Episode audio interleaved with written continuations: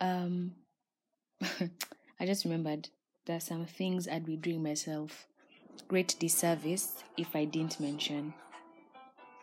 Um, as part of my lessons, being intentional. It entails a lot of things. It's being present, it's being mindful, it's being thoughtful, it's being kind. But be intentional with your thoughts, with your words, with your actions. Yeah, there's that. Um, on matters communication, you know everything doesn't have to be a fight or a disagreement. There are days we agree to agree, there are days we agree to disagree, there are days we disagree to agree, right? And there are days we disagree to just, I mean, disagree. Life.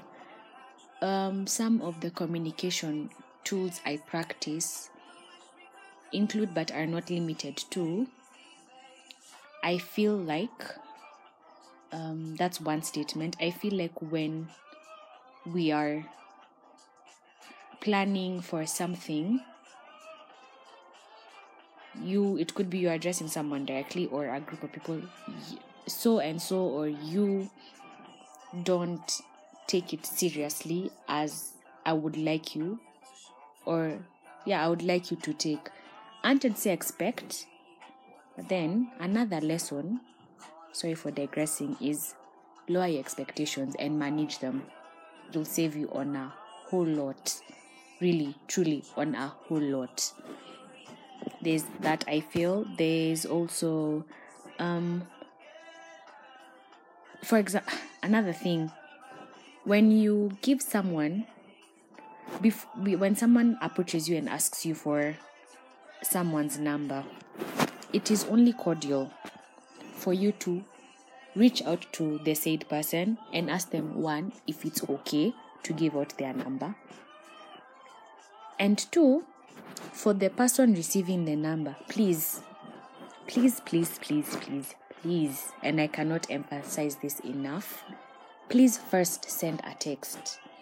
Do not just call this person yes i understand there are days things are urgent but first send a text there's call anxiety guys. There's really call anxiety and many of us myself included have bouts of it.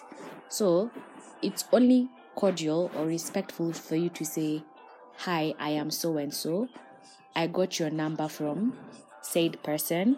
I would like to talk to you or i'm reaching out to you on this matter state the matter ask is it would you like if I called you? If yes, what time are you comfortable? Again, keeping time. Or would you prefer to have this conversation over text? And what time are you available? That way, it's an open conversation. You have given them the chance to also share their unsay sentiments, but I don't think the word is appropriate to, yeah, but real good sentiments to share their opinion on the given the introductory part. Just don't bombard people with calls just like that guys. Even sometimes even if you're friends. It's the same way like um you want to vent but you know everyone is going through stuff. You can reach out to your people and ask them are you in the space for me to vent i know sometimes you just want someone to hear you but please also let's be considerate of other people. It's hard. I know, like, I'm still also learning and relearning and unlearning a lot of these things. So there's that. Um, what else? In an argument or when someone is expressing their displeasure with you or why they, you made them angry, do not interrupt. Do not talk over each other. That's something a lot of us need to learn, myself included. Do not talk over each other let one person speak and finish, listen, take notes if you have to, then address the person with the same respect they accorded you. Right? That way, and in fact, if anything, and I learned this from, funny enough, you, the Netflix series, tell that person, I hear you and I see you, right? It doesn't mean that you see them physically. Seeing them means I'm present enough to know and grasp what you're saying. And still, on that note of communication, ask questions where you don't understand. Seek clarity because a lot of disagreements are things we could actually, if you took the time to first listen, to understand, and there's a concept, straw manning, but that I will get to either in, I think I have done it in a blog post. I'll confirm. But anyway, the thing is when you don't understand or, or when you think you're not sure of what the person has, has said, this is how you do it. This is a tool I have seen work for many, myself included. You could be like, What I'm hearing you say is, then you say what you, excuse me, it's water. You think you understood, and then at the end ask them, Is this correct? That way, if you didn't grasp what they said, they will correct you. And you know, understanding, comprehension.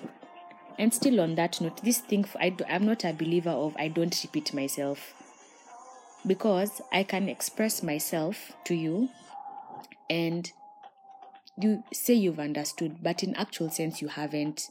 Meaning, I've communicated to you how I want to be communicated, but I've not communicated to you how you want to be communicated to. Do you get that way? That that's why I said you need to learn your friends' love languages or whoever you're interacting with.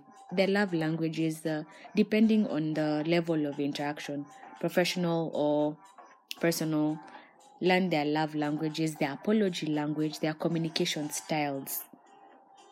Right? It it helps a lot. Like a lot of these small, small frictions we have, or even the big ones amongst each other would reduce.